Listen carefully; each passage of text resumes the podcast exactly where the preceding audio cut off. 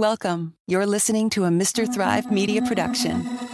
Hello, Thrivers. Wishing you all a fantastic end of the week. We just came out of Memorial Day weekend when I had this awesome interview with Richard Clayman, an all around filmmaker who represents Cloudwalker Films. Richard comes from an extensive background that covers almost every single area in film, from producing to directing to writing and even acting. Richard really does it all. Today, his B2B company services a multitude of businesses. You definitely should check him out. When you listen to this episode, you'll recognize how humble Richard is despite the amazing clout of his resume. I cannot wait for you to hear this interview. Also, the Artists Upsurge is officially live. The app is launched. Our launch event was huge. Thank you to everyone who came. As for signing up, it's currently free to create a profile. Go on to MrThrive.com go to the Artist Upsurge tab and sign up as either a mentor or mentee to be paired with your person today. Without further ado, let's get this show on the road. Sit back, relax, and enjoy. You have stumbled upon the Mr. Thrive podcast, where together we discover established artist, filmmaker Richard Clayman. Richard, welcome to the podcast. How are you doing today? I'm doing great, doing really good. Love to hear it. Love to hear it. Yeah, no, uh, we just came back from an awesome Memorial Day weekend. We are back. We are energized. We're feeling good. I hope everyone else on this podcast feels the same. But before we begin the season three warm up trivia, I, I, I wanted to give people a little bit insight as to who Richard Clayman is. We we met each other through this network called Provisors. Richard has a really interesting background in film. And uh, I think uh, the biggest thing here is one, one of the one of the big things as well is that he was a, a teacher at USC and has done a lot of things. But Richard, why, why, don't you tell the audience a little bit about yourself? Well, got into the film business uh, way back in the '70s, doing uh, doing sports while I was still in college, and did Rams games, USC football and basketball, and regional sporting events and the rant coaches shows stuff like that uh, raiders games things like that. Learned videotape very well which led me into working for uh, norman lear and bud yorkin and jerry Perenchio at their companies um, doing shows like uh, all in the family maude jefferson's good times one day at a time facts of life different strokes sanford and son mary hartman on and on and on and on and on.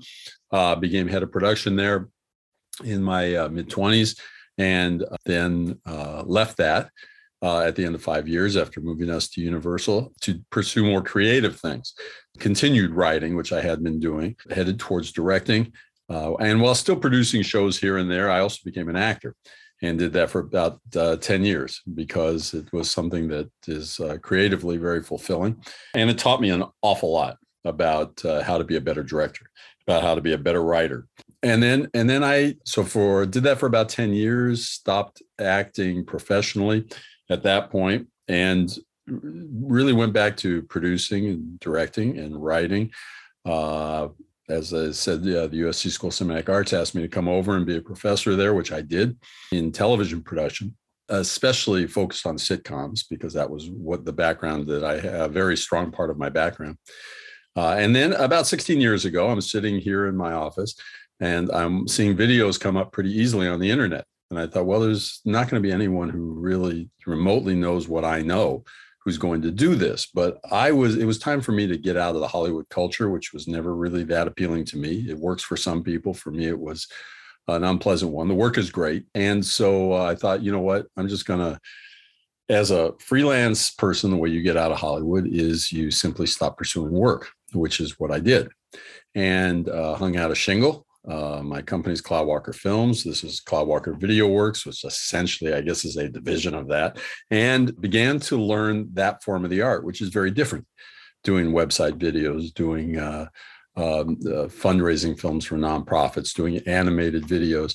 And so these are all things that I've done over the years, pretty much probably probably established some of, of the ground rules for what I do. Uh, and I've always had a differentiator in that I could make a $50 million f- feature. I could make a network series and network pilots and even big theater, which I've done. And it is, it is, um, I think all of that background makes it uh, seamless and easy and uh, very effective for my clients no surprise there and i want to say as well that like like there's a lot to unpack in that monologue that Richard just explained in his career. And that was the short version of it. And we're going to unpack more of that. We're also going to be unpacking really how to establish your foundation as an artist on this podcast. So before we get deep into that, I think we got to start this podcast right with our season three warm up trivia. Richard, are you ready for that? I suppose I have no idea what it is. I may right. not be. Any any guesses as to what it would be about? Um, how many championships have the Lakers won? Ooh, you almost were, were accurate, but not quite. No. So really? I'm gonna, okay, I'm gonna, I'm, I'm gonna quiz you today on USC trivia because that's where you that's where you toss. That's where you. Mm-hmm. Here is question one. You ready? Mm-hmm. What is the name of the Trojan horse? Is it A. Tommy the Trojan, B. Traveler the horse, C. Wilbur, or D. Red Beauty? Traveler. And right. and Tommy Trojan is the guy who rides it. Nicely done. Yeah, a lot. I, I definitely would have guessed Tommy the Trojan, and uh, no, I found out later on uh, putting this trivia together, it was actually Traveler the horse. Nicely done. Good yeah. job. Yeah, I think they're in like the seventh iteration of Traveler. I, I, uh, and he comes out and he runs every time they score a touchdown and runs around right. the place. Question two: What was the original use of USC's "Fight On" song? Was it A to teach cheerleaders to stay on beat? B cheer up sick and injured athletes. C, inspire the football team. Or D, motivate soldiers. Well, since you're saying the original, I might say motivate soldiers. Correct. Uh, yeah. Yeah, nicely done. So USC's Fight On song was used to inspire combat bound troops in the Aleutians campaign during World War II. The song was written by Milo Sweet, who was a dental student. Hmm. Interesting stuff. Yeah. Question three Ron Howard is one of the most prolific students to come out of USC's School of Cinematic Arts. Who of high industry praise was also Ron Howard's classmate? Was it A, Brian Grazer, B, John Wayne, C, John Carpenter, or D, Peter Siegel? Well, John Wayne, who was his real name is Marion Morrison, and he played football at USC. Uh, is is way before Ron Howard and Brian Grazer's his partner. So I'd have to say Brian Grazer. Correct. Yeah, it was Brian Grazer in Imagine Films. That's and right. I worked for them. I did a pilot for them actually. What'd you do for them? I did a pilot called Cowboy Joe. Okay, Cowboy yeah. Joe. So mm-hmm. I, I looked up his IMDb stuff. He's done a lot of stuff. He did Curious George, Legacy, and Parenthood. He's got all these other things involved. But you did a pilot for him. That I mean, that's that's how far reaching your experience is, Richard. Is that not just that, but one of the actors who I coached, I coached her into eventually uh-huh. from a much smaller role. Okay. Uh, it was our target getting her the job as the elementary school teacher for Jim Carrey in The Grinch. Right. Mary Stein. Wow. wow. That's amazing. Yep. So let me ask you this, Richard. Your strength, as we talked about before this podcast, and as we kind of realized that you have this strong foundation what does it mean to have a foundation in the world of arts and entertainment? Well, I think that that all of the things that, that I've done at a high level, directing and writing and acting and producing, even being a production executive, doing those things for most studios and networks, and now doing it for real people in the real world, so to speak, uh, in in Cloudwalker Video Works. I think that th- they're all branches of the same tree. And as you know, and as I know very well, and the people that we deal with, in Provisors, the professionals, every decision you make is uh, is informed by your experience. You know, Frank Capra said in his book that really a director's job, a filmmaker's job, is to make decisions all day. You have costuming coming to you? Should we should i put her in this or that? You have location person coming. Would this be a better location or that? You have actors asking you should i pause here? You have editors asking you uh, did you like this cut or should we cut away to something else? Uh, you have your composer. I mean all these people they're coming to you. You need to have the unified vision and to me, that's what being an artist is all about. When you are the head of a team of people who know what each one who knows what they do better than you know what they do, hopefully, mm-hmm. you're simply helping them along with a unified vision on the decisions that they make to do certain things. And that is where I think the more you know, the more things you know about various parts of of your business, the better you're going to do, the better your decision making is going to be. Right. And I think a parallel to what you're kind of describing, I, I could think of two directors I think have the the most foundation when it comes to their work. Both, I, I believe, I could be wrong, but I believe both were self-taught. First one is Orson Welles. Because mm-hmm. when you talk about when you talk about unified vision, when he created Citizen Kane, he instilled the power and kind of delegated every individual department to really come up with their own story and to create an incredibly nuanced, multi-layered narrative on who Citizen Kane was. And then the second director I'm thinking of when you said that was Quentin Tarantino, who was self-taught because he had a, he simply had a fascination for movies when he worked at a VHS store. When he mm-hmm. just sold when he sold when he sold and rented videos from a little video store, a little hole in the wall store, um, where he would just watch videos all day and I think the one thing that Quentin Tarantino said that Orson Welles would agree with is that if you want to make films, you got to love films.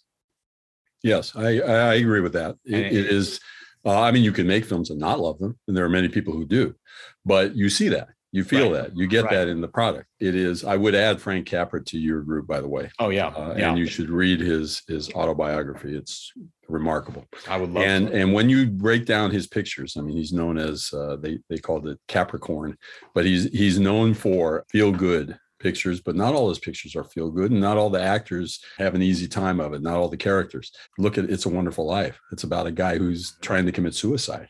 Right. I mean, True. That's that. You know, eh, and, and that's pretty serious stuff. But it is those guys. Quentin brings to bear what I consider to be real creativity. What what Quentin does, what what Orson did is they don't create something new, but they take what they know and they make it their own. And and that is to me the essence of creativity. Don't don't feel like I've got to come up with something nobody's ever come up with before. Just trust that if you take what you know and you turn it your way to fit your story, to fit your vision, that that is that is true creativity i couldn't agree more and it sounds like at the root of all this is the ability to simply be decisive when you're able you to have to, make decisive. decisions that's yeah. what capra said as part of that comment he right, said right. you know you're going to be wrong 50% of the time but you're you're you're done if you don't if you hesitate if you don't make the decision you know and that's part of leading a team as a filmmaker is that is that you need to for example a director of photography the directors of photography are, are notorious for going their own way right. no matter what you say. Right. But they will go their own way if they feel you hesitating mm-hmm. because they're going to protect themselves for their framing their lighting and their camera movement and all of those things. They're going to protect themselves unless you're very clear when you look at citizen kane i mean the the the chiaroscuro lighting and the and and the angles that he used, uh, the way things moved, it is uh, it it is one of the most remarkable things of it. But if, if Orson Welles doesn't relay that vision clearly and consistently, then it never would have turned out that way. I think it was Gregg Toland shot that, right? I, I believe so. I could yeah. be terribly wrong in agreeing with that statement, but I, I believe you're right about that. And you know who his editor was on that? Who else? very young, Robert Wise. Really? Who did Sound of Music and of many, many other great yeah. pictures. Yeah. Um, and, and I went to a, a screening of Citizen Kane in the smaller theater at the Directors Guild. And it was going to be a, uh, they were going to have Robert Wise speak afterwards. And he was probably in his 80s at that point. Wow. So I sat back in the back of this little room near the aisle and uh, one seat away from the aisle. And just as the lights go down, who comes in and sits right next to me but Robert Wise? Now, so for me, suddenly on a human level, I'm thinking, what is he thinking? He remembers all, he was a young man. You know, he's he's near the end of his career and his life now, and he's he was a, a, a just starting in the business, working with this genius and bringing his own genius to it, right? right. And I so I, I ended up watching him more than I watched the film to see how he reacted to things and wondering what's going on in his head. Right. That's the wonderful thing about a creative life is that all of these things live forever. And, and yeah, yeah but Oh, no, I was gonna say, you know, opposite of Robert Wise, I know Alfred Hitchcock um, was always found outside of the theater during premieres of movies. Right. Um, he well, this was a tribute. He, for, couldn't. For Wise, right? He couldn't bear to watch people watch his movie. Yeah, no, no, I, have got that. It is, it is. Yeah. uh You know, there are some people. Jerry West couldn't watch playoff games. Right. You just could not watch them. Right. So But- you know, But going back to the theme of being decisive, I I had an experience uh, at with indecisive, uh, indecisive director. And this was um a college film that I was working on. I think I, it was either a USC or UCLA film, as a matter of fact. But it was a student film from one of those two colleges. I, I did a lot of sound mixing work for a lot of those different small independent films and whatnot. We were in Koreatown in this director's apartment, which was the setting of it. And I remember every individual set, this uh, every every individual decision that this ma- director made, he couldn't make a decision. And to to you know, he he every every time there was a question that stumped him, he would go outside for a cigarette. And it was the most annoying thing because it was wasting a lot of time. We would have to wait from five minutes to finish up his cigarette, and then he'd come back, and then the DP was already setting up for the next shot. Just like you said, DPs are known for going on their own on their own path. This DP made it a point to just say, no, this director is, doesn't know what he's doing. I have the shot. I already know what's going on. So I'm going to go on without him. And that's exactly what happened in that situation. I remember we were getting ready to roll. So, you know, the director really does need to be a figure of authority and has to earn the respect of their crew by making decisive decisions. And if you don't have that, there's no foundation. that's right. That's right. And I, I've seen it. I've seen it happen time and time again. That wasn't the only set that happened. The other moment, I remember I was actually working on a on a TV commercial. This was now with uh, Gordon Ramsay as the main actor, actually, and he's Mhm. a really nice guy. I liked Gordon Ramsay a lot. Everyone thinks he's a really angry person, but he's not.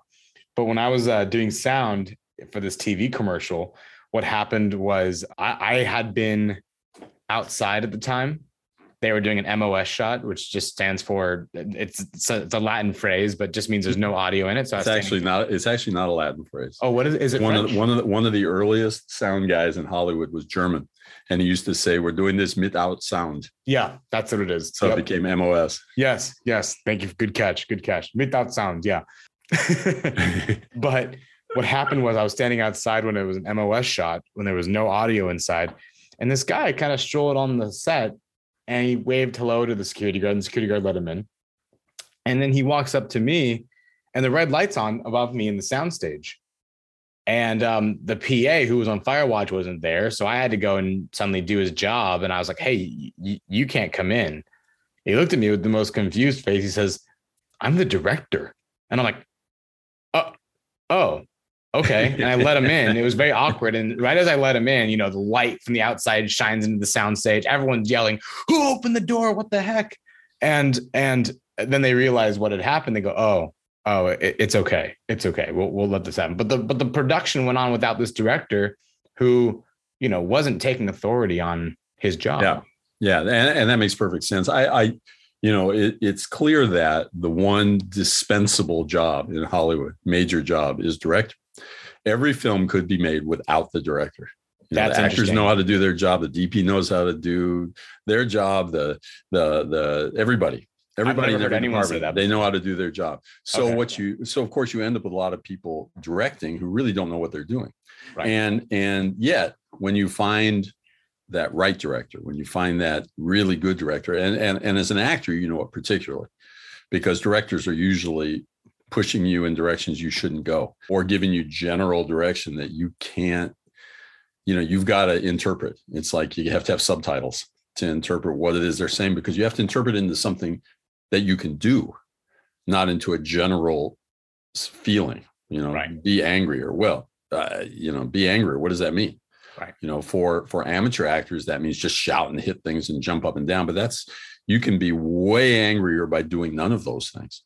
And and uh, so you need to know yourself as an artist and be able to interpret it to what works best for you. But um, you know i've seen many many productions where the director uh, probably not only didn't help but probably hurt the final product. But when Yeah. you got the right one when you got the right one everybody gets it and their their lives are way easier and it comes back to that unified vision and the willingness to make decisions based on that without any deep thought about them I, I think that's so interesting. So when you, you're saying when you get enough into the zone, so to speak, when you're when you're really involved in, into being a dec- decisive decision maker, the decisions become more natural. It's kind of like a learning curve, if you will. Yeah, I mean you got to trust it Yeah. it's like when you're an actor you know when you when when they say action you know it's time to stop thinking you jump off the cliff. You know, if you if you prepared well, you know, you're going to get caught. Right. If, if you haven't, then you're going to crash. So so you prepare well, and that's what you do as a director. You know, you know it, you get it. You know, you're clear on it. That doesn't mean you have the answer to every question that that you've thought through the answers, but you know that your answer is coming from some place of of strength, some place of power, and and a unified place. Right. So that that, uh, uh, but on the other hand, if you're, it's very much a collaborative medium. Medium. So if you make a decision and someone uh, says, "Well, wait, what about this?" and you know it's better than the one you made, and it still stays with your vision, you know, don't have such an ego, which of course is rampant in Hollywood. Don't have such an ego that you don't say, you know what, that is a good idea, and do that. Yeah, yeah. and I I think a literal example of that kind of dedication, and that kind of ability to just kind of like tune out from the surroundings and really be involved. I think one of the most involved figures I've ever seen in Hollywood, ever. It's probably Tom Cruise. Mm-hmm. Um, Tom Cruise, who acts in his own movies, but also, you know, has kind of taken over the Mission Impossible franchise as one of the main producers of it. And especially with his recent involvement in the new movie coming out, this is not, we're not sponsored, but um, the new Top Gun movie coming out right. soon. I don't, Which I, I hear know. is I hear is terrific. I hear it's terrific, but also did you did you hear about the revolutionary way that that movie is directed? No. So first of all, they had to get cameras inside actual jets, and they taught the actors themselves how to fly jets and get on the same level of expertise as Tom Cruise. That's the mm-hmm. first thing. The second thing is that on top of having to learn how to fly a military grade jet, mm-hmm. these normal actors like Miles Teller had to also learn how to operate the camera and direct themselves and their emotions inside the cockpit while flying. Yeah. Well, rehearsal is, rehearsal takes care of a lot of that. Rehearsal does take care of a lot of that, but and once you once you've rehearsed, now you can. Right. I mean that that's a perfect example of jumping off the cliff. Now you can you you you can just surrender it all and react to what's happening around you and know that you've got it covered. Right. Right. I I really do think that uh, this movie is going to be pretty groundbreaking on a on a uh, process based uh, category. The same way that films can be groundbreaking in technology or technique and whatnot, this film is going to be groundbreaking in the process of its uh, filmmaking, and I really do look forward to seeing uh, and getting this new experience in film. And that's when that's how just film gets better and better. Is just these different figures, as you mentioned, who have the decisiveness to be a foundational leader on these sets. Yep. And I like that concept that um, being a director, you don't need to be a director. There, there, sorry, there isn't a need for a director, but if the director's there, they have to really be assertive and, have uh, the right decisions, be willing to make 50% of the mistakes, as uh, Frank Capra had said. So I think yeah. that's really well said. And it's probably not 50%, but but but you got to be willing to have that happen. Sure. And and so you you uh, you do your work as a, I mean, speaking specifically as a director, but I think in any of the, the artistic capacities, there's always people under you that you're, you are directing sure uh, in a certain sense. Uh, but it is, uh, you need to do your work and your preparation. And part of that is not hesitating to learn about aspects which may not be your career, but that you will know well enough to be able to give uh, a good response uh, and maybe come up with an idea or two for uh, the people who really know their particular art. Yeah, no, I couldn't agree more. I think uh, there's a parallel there with being an entrepreneur. Um, of course, absolutely. You know, and, and, Richard, you're you're an entrepreneur with Cloudwalker Films. Uh, you have been helping various businesses this B2B service with filmmaking. Mm-hmm. I myself, our parallel, you and me, is that I help B2B, I, I help businesses with this B2B service of podcast production. Yes, absolutely. Um, hence why you're deal. Yeah, right. now, of course. And it's it's always just amazing to see how decisiveness really is the end all be all. In fact, there's a there's a really wonderful person in our network named Michael Leibowitz. Uh-huh. Have you met him yet? I have met him, but I don't know him well he talks a lot about branding. He's a he's a branding and communication specialist. He's a really wonderful individual.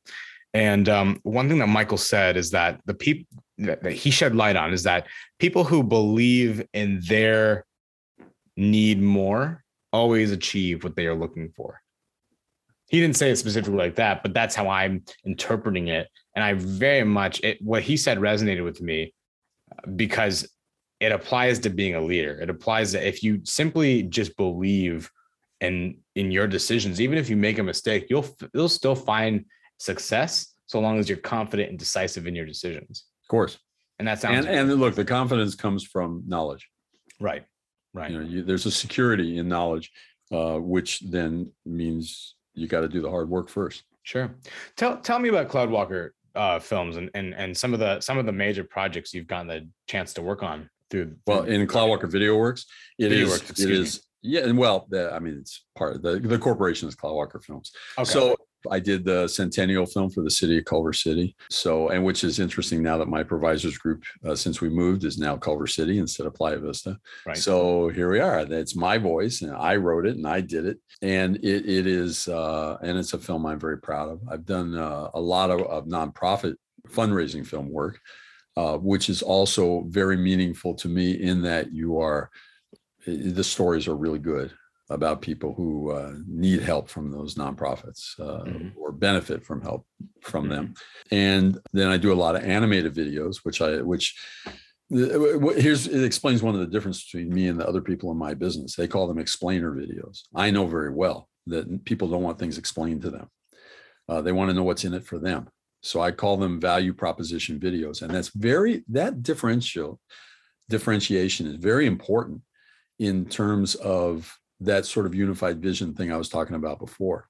When you approach something as an explainer video, you're going to do it differently and you're going to make different decisions than if you approach it as a value proposition video, right? Hmm. What's in it for the viewer, for the audience? And of course, any filmmaker is all about the audience. You got, you know, the first thing is you got to put yourself in the audience's place. You have to be able to instinctively be in their seat where they are, what where I mean, being at the computer was very different than the world I was in before, where you're watching a TV show, um, uh, somebody or somebody is in a theater, right, uh, a movie theater or uh, theatrical production.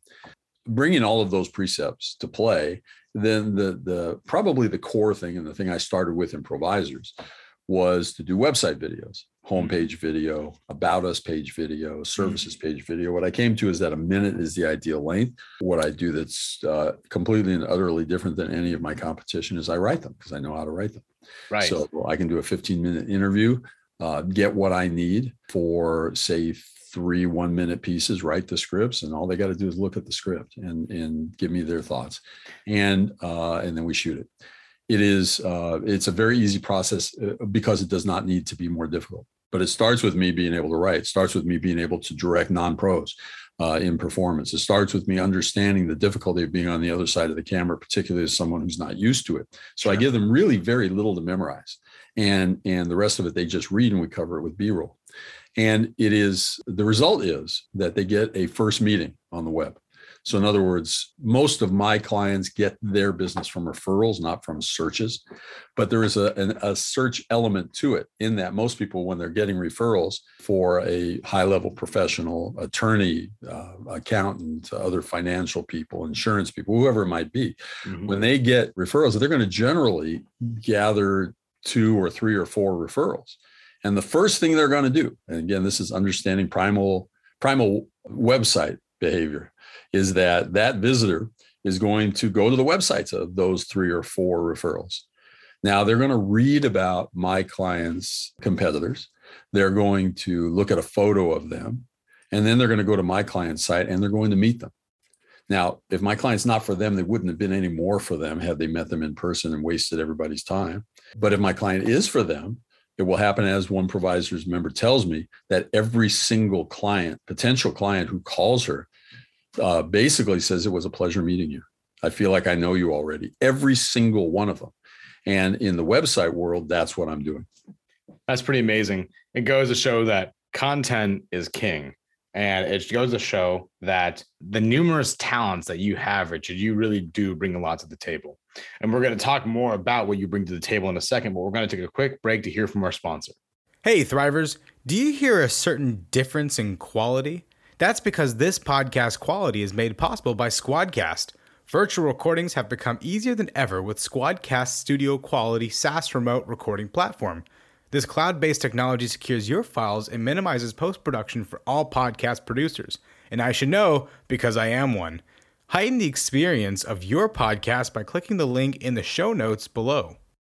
This podcast is a Mr. Thrive Media production. Mr. Thrive Media builds communities through its content marketing and networking events. During this pandemic, our dedicated team commits to the value of connection by producing podcast content while extending a helping hand towards artists and entertainment professionals. Mr. Thrive Media puts its values first by supporting small businesses and empowering emerging artists. For more information, visit www.mrthrive.com. That's mrthrive.com. And we're back. Today we are here with Richard Clayman of Cloudwalker VideoWorks. I can't emphasize enough the amount of talent that you have. You come from this incredibly colorful resume of work. I think in, in in your previous life where you were working on all these different productions, you you at one point were an acting teacher, you were an actor, you were a director, a producer, an executive producer, you were a writer. You did all these different things within the film industry and had kind of an octopus effect of reaching out in every individual direction. Of those, which one had the toughest learning curve? Well, I've always been a writer. So okay. that was something that that although it is I'm always growing is that I'm actually working on my fourth novel right now. It is awesome. it is uh, so but you always grow as an artist, hopefully. You're never satisfied and you always grow. But I always was a writer, so that can't that you know there was a facility to that that was uh, not difficult. I, I, I think that uh,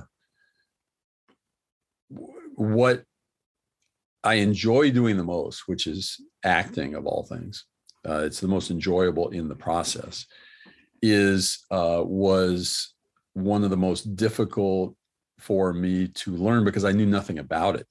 I had a sense of directing. I understood camera angles and lighting and movement and all of those things. Producing, I learned at a very young age, and that's really just, you know, fitting pieces of a puzzle together in the most efficient way possible, uh, and making sure you don't miss any of those pieces. But acting was, uh, I, you know, I've been a pianist since I was a kid, so there's there's something relative to that, especially when you're improvising. There's something that you can relate to that sort of free form expression. Sure. That is based on a, a, a well practiced ability hmm. because mm. you can't improvise well unless you uh, can physically do it. Right. Uh, so the physicality doesn't get in your way.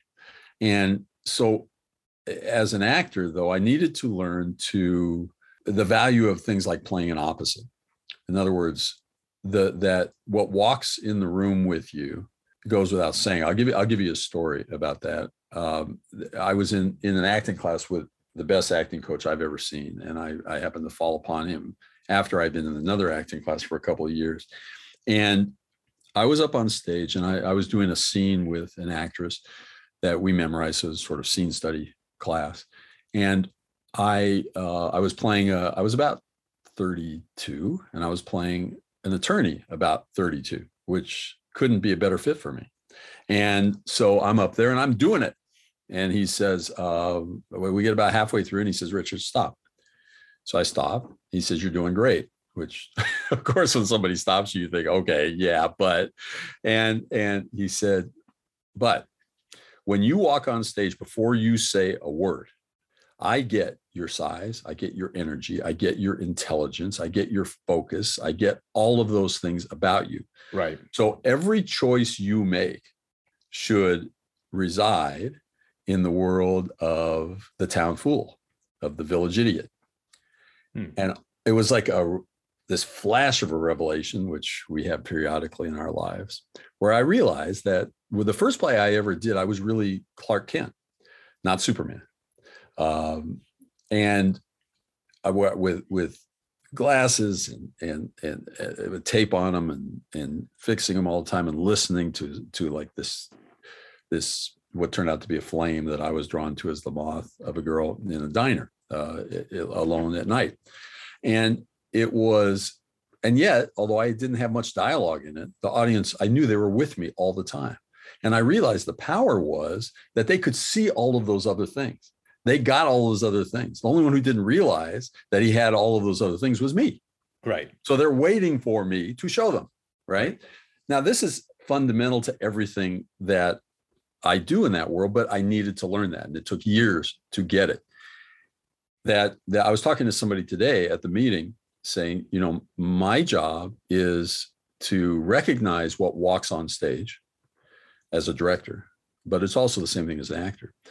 And then to discern what is equally important, but doesn't walk on stage with you and address that. Typically, in my videos, I will address that in dialogue. But that goes back to why all of this knowledge, how it works in a practical sense in what I do now and how important it is. And I have people tell me all the time, I didn't know you were, uh, you know, it's something that they thought was unimportant, but yet informed them dramatically because it filled them out as a whole person. I love that.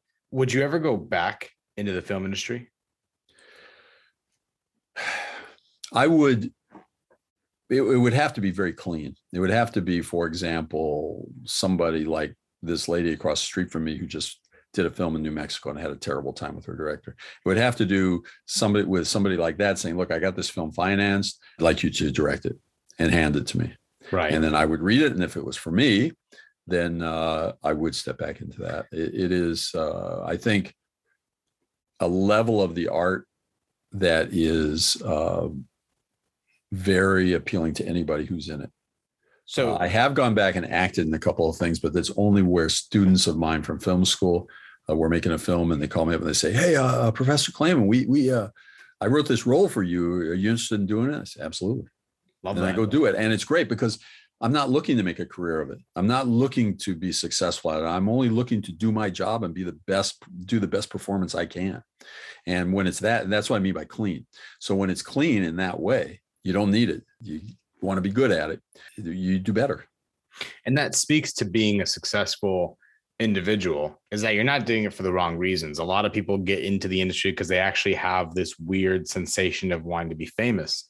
Yeah. And by the way, I encounter people like that all the time who come to me with podcasting simply because they want to be famous. And I think it's actually the weirdest phenomenon when people go out of their way to tell me that they want to acquire my services. And I ask them, why do you want a podcast? And they say, because I want, because I want to be famous. I tell them, oh, you know, I don't think you understand. I don't sell fame. I sell podcasts, but you know, I know some great people in PR. Would you like to me introduce you there? And right. then we go from there, you know, yep. it's been an awkward con- I've had some amazing red flag conversations based on that.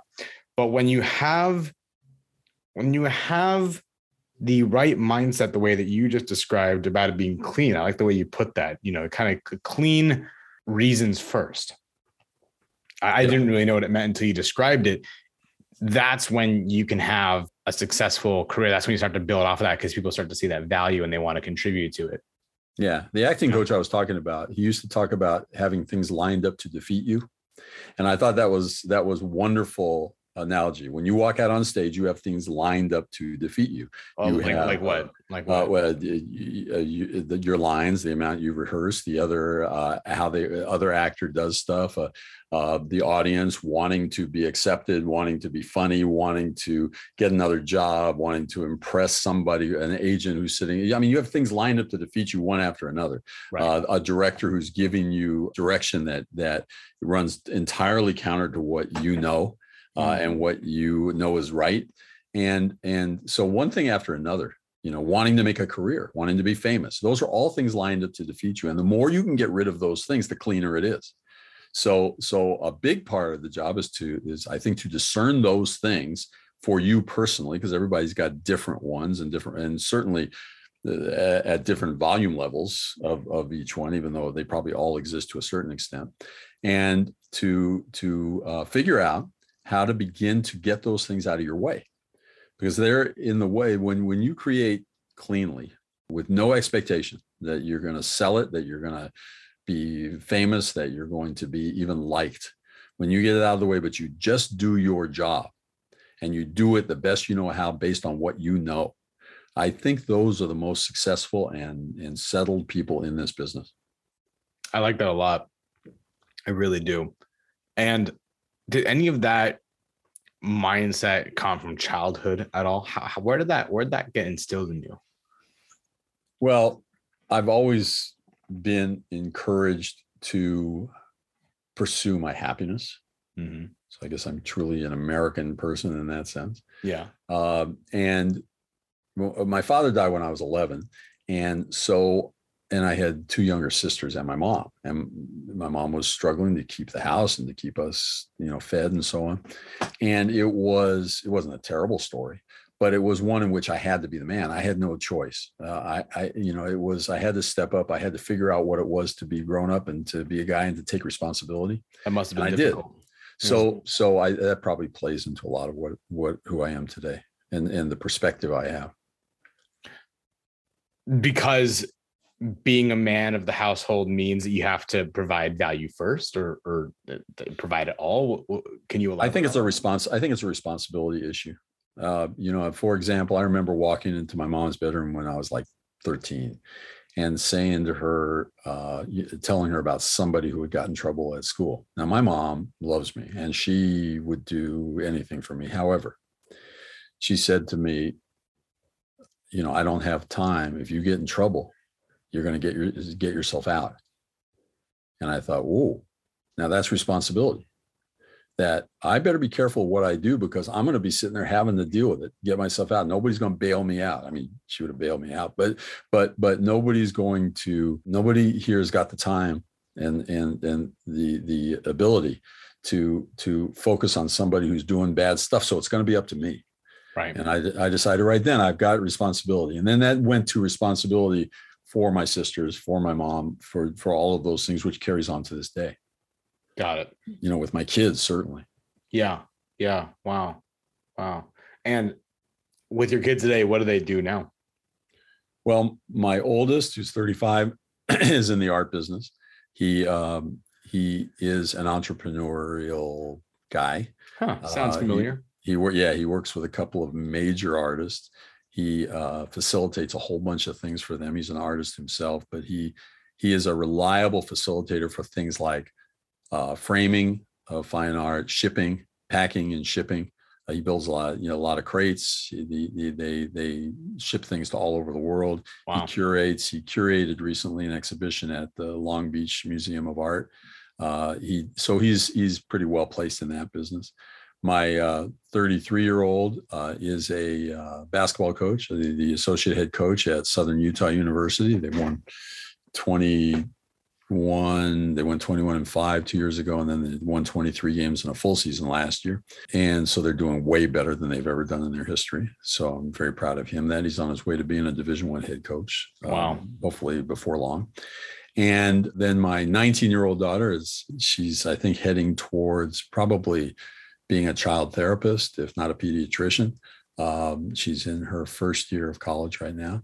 And wow. then my 15 year old is a pretty his older brothers the two my two sons and then my stepson were all college basketball players and the one who coaches now played professionally. He's on his way to being a professional basketball player easily. Whoa. he's, he's uh, very very very skilled. And um, so just got to keep him you know i i see the things you learn this with your kids the thing the idea of things being lined up to defeat you you see the things that are lined up to defeat them as a parent hmm. uh, way quicker than they see it and your job as a parent, if you care, is to spend uh, persistent time for years working to at least soften those things and get them out of their way. So that's what uh, he's got different issues than my other kids have. My 33 year old worked too hard. So that was something I had to get him to back off somewhat. So he didn't you know, he walked into games ready to play and said, it's not about being the workout champion of the world. It's about winning games and being that. And he was good. I mean, he's, you know, he's six, nine and led the nation in three point shooting percentage. Six, nine. Oh my yeah. God. Okay. But, uh, you know, he shot 48.4% from three pointer, number one in the nation as, as a senior in college at that size. So he was wow. a remarkable player. Wow. And, and, but the deal with him was, you're, you're working too hard. You need to back off a little bit. The deal with this one is a little more typical. He's got the whole where that one was not a natural athlete, which is why he works so hard. This guy is a total natural athlete. And so the idea is to get him to work harder. And he's doing pretty good. Good. So I mean, but look at that though. You we this podcast started talking about what it means to have a strong foundation as an artist. But I think one thing that I didn't expect the conversation to go towards that I kind of realized last minute was that having a strong foundation isn't just important for the, the decisions of now, but it's also important for the legacy moving forward. And I mean, look at your legacy. Look at these these children of yours, you know, and, well, and your stepchildren cool. too. Yeah, yeah, they're pretty yeah. darn cool. If you ask me, yeah. that's that's pretty great. They're so, great. Congratulations, Richard. I'm, I'm very envious as a as an aspiring father. One day, I, I'm I'm single. I'm a bachelor. I, I would love to, you know, find a wife and raise a family at one point in my life. I really hope that my family can reach the caliber of what you've d- described today. So that's really well. Then it will, because it's just you know really is the will and, and, the willingness to do it and the the focus off of yourself onto them. Really and it. Uh, it is, and for all of you ladies listening to this podcast, Chaz is available and is looking to get married and have a relationship and raise wonderful kids and be a great dad. Just so if that's what you're looking for, he, I think he's given you the contact information. Go ahead and contact him and get, and, and, and get in line. You never know who he's going to choose. I really hope people go on my website and fill out the contact form and ask me on a date on the contact form. I really want that professional know, line breached. I really want that. That'd be great. Yeah, that's. I, I, don't think I've ever heard that in a podcast before. It, no, it's neither. Brilliant. It's brilliant. well, Richard, it's really been a treat having you on this podcast. Before we end the show, what is the best way for people to listening to reach out to you? Well, you can either call me uh, on my work cell phone, which is 310 251 0434. 310-251-0434 or you can email me at richard at cloudwalkerfilms that's f-i-l-m-s dot com all that information will be displayed in the show notes of this episode Thank and you. finally richard the final question that i ask everybody everybody on this podcast what will you be famous for that's a very interesting question because what I realized in writing these novels, which are at its core uh, what creativity should be, which is being private, the willingness to be private in public. Now I'm doing it through other characters. However, it is very revealing about me and my philosophy about a ton of things, right? Uh, that comes through my characters and comes through the situations. What I realized is that writing these novels uh, is the best legacy I could possibly leave uh, there could be 10 generations down the road kids who could read this read these novels and say oh that's who that guy was i totally get him they never would have gotten to knowing me in person as well as they get it through this and i think it's one of the wonderful creative drivers um, that you do leave a legacy and so i think in the end that that's what i'm going to be known for uh, and all the other stuff is not going to matter that much Richard Clayman, everyone. Thank you so much for being on this podcast. Was a pleasure. Thank you, Chaz. Thank you for listening. This podcast releases bi weekly on Fridays. To attend one of our networking events, visit the registration link in the show notes or go to www.mrthrive.com. Would you like to be a guest on our show? Email chaz at mrthrive.com. Thanks, and we'll see you next time. This podcast is a part of the C Suite Radio Network. For more top business podcasts, visit c-suiteradio.com.